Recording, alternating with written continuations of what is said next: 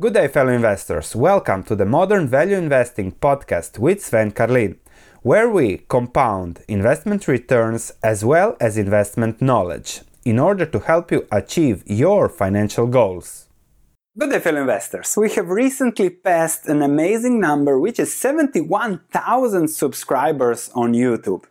And to introduce myself to all the new subscribers and future subscribers, I thought that I would share my five core investing beliefs, which is probably the reason why you are subscribed to this channel and why you like this content. And therefore, one video where I summarize what is the fundamental thought of this channel, I think will be enjoyed by you all. So, the fundamentals of what I do are knowing that the markets aren't efficient, so that's one, then having a long-term view, having a long-term investing view, which means from beyond two, three years, because all the market is focused on next earnings quarters, where will the price of oil go next six months, what will happen to demand next year, and I'm thinking more, okay, what will happen to oil in the next 5, 10, 20 years, and how will that impact my investing. That's what I do, and that has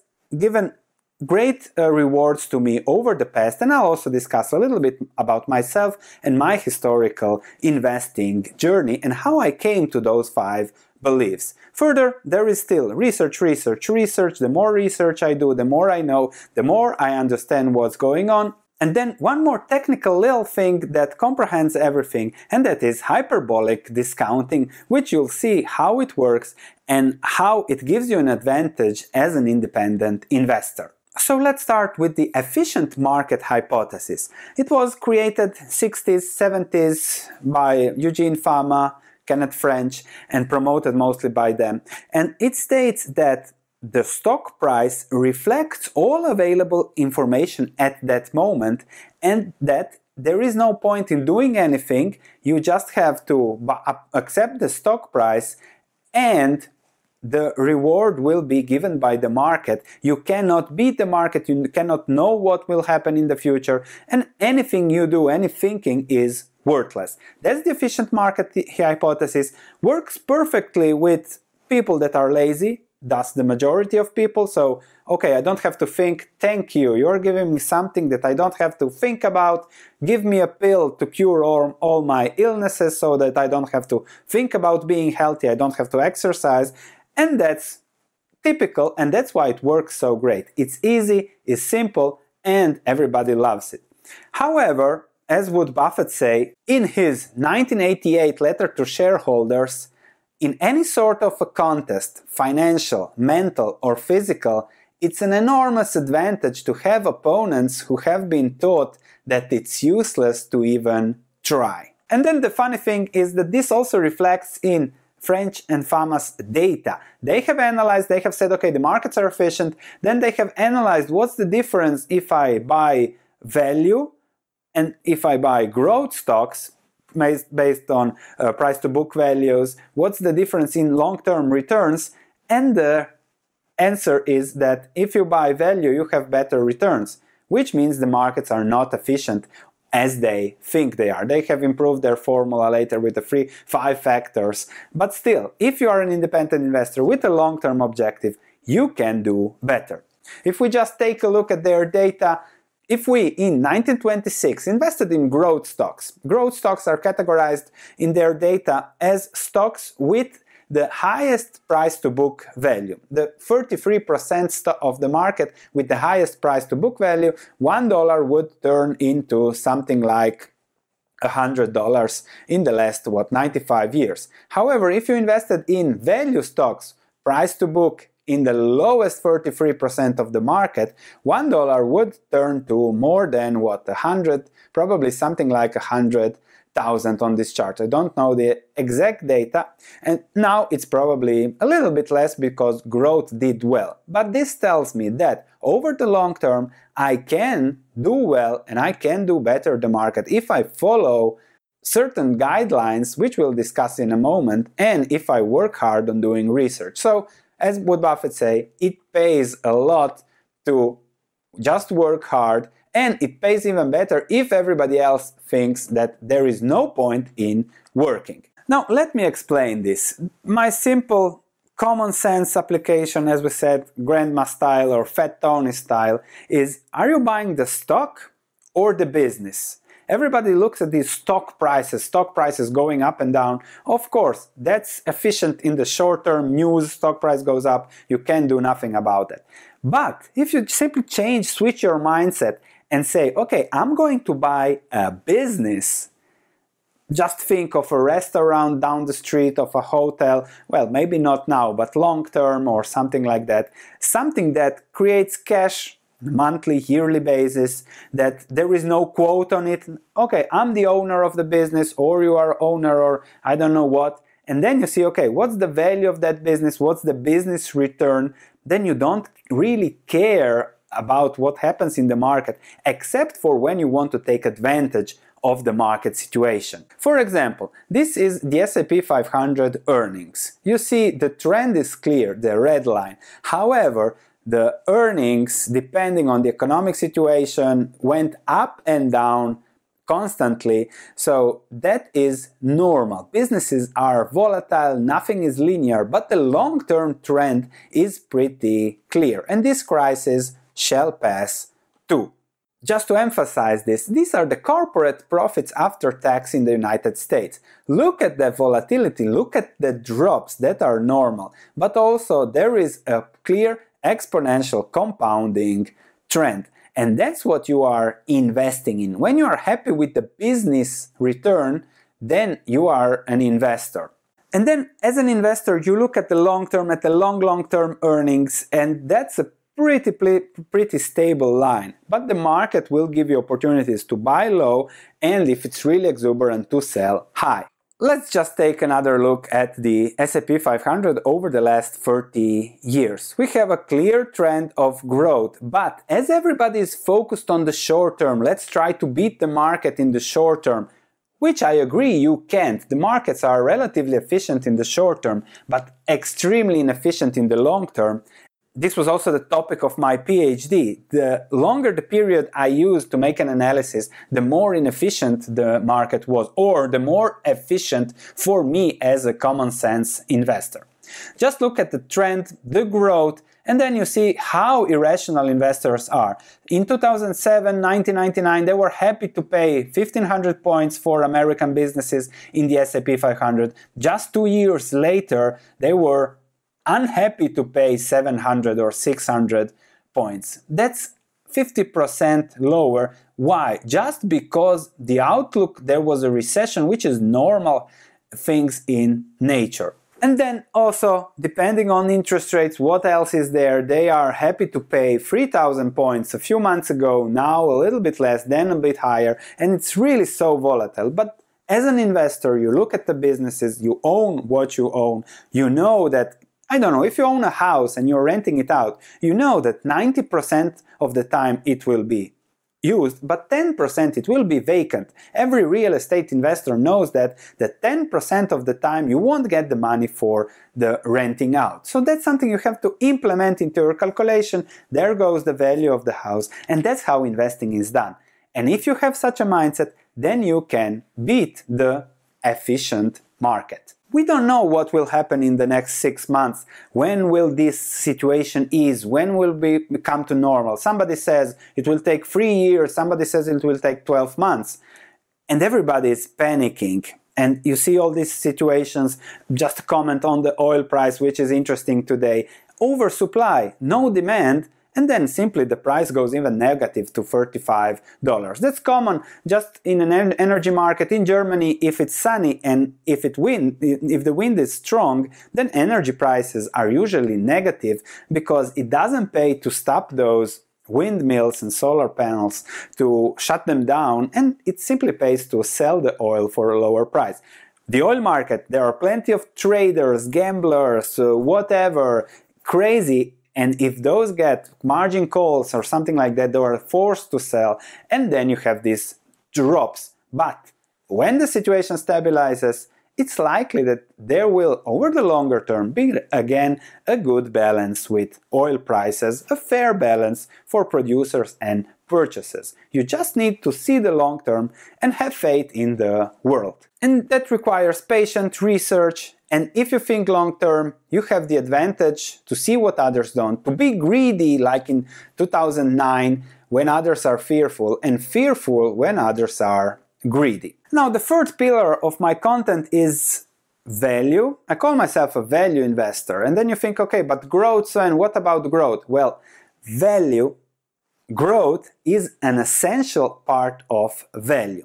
When I value a business, I look at the cash flows from today till judgment day, as would Buffett say. If those cash flows will be growing, then I have to implement the growth into my calculations and that increases my fair value. So when somebody says value or growth, I say both.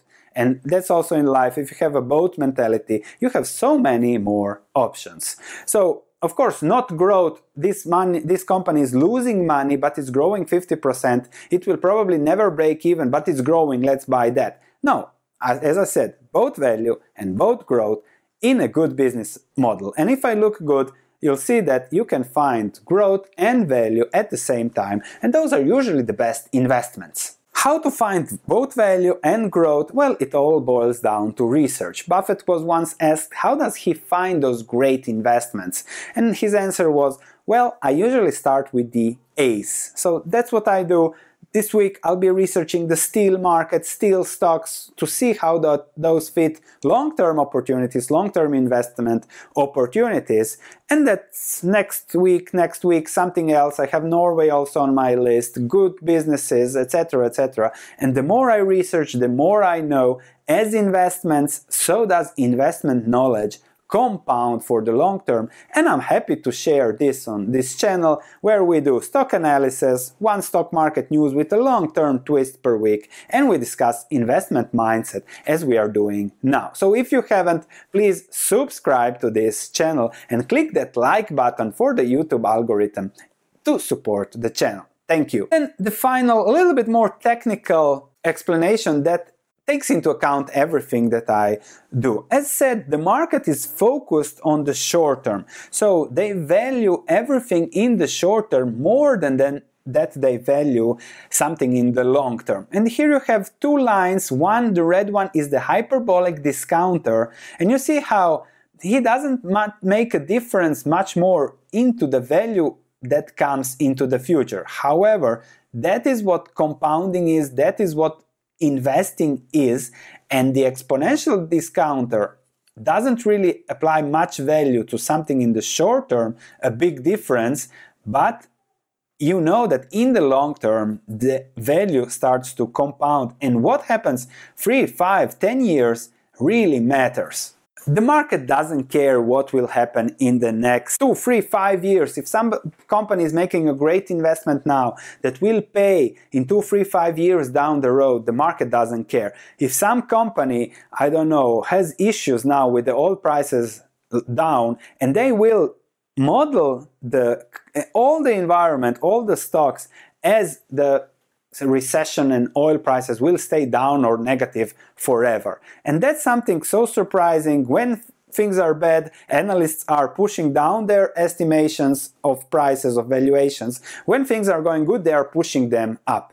Instead of doing the opposite and trying to find a long term balance. And that's also connected with hyperbolic discounting. We as humans are wired to focus more on the short term and give more value to the short term instead of the long term. And I think when it comes to investing, the discrepancy is somewhere between uh, two and three years. I look at businesses, I look when I find a great business that will be great from year three to year 10 from now, then I know I might find some real undervalued gems, and you'll see how that works just in a moment. So, this is when I started investing in 2002. I come from Croatia, lived the first 30 years in Croatia, and I started investing when the stock market was at 1000 points. It was already 3x up from the bottom in 1999. But I was looking at businesses, found a business that I liked. So I think the first businesses was a price earnings ratio of 7, a dividend yield of 5%, and 10% growth. That was is what was I buying in 2002.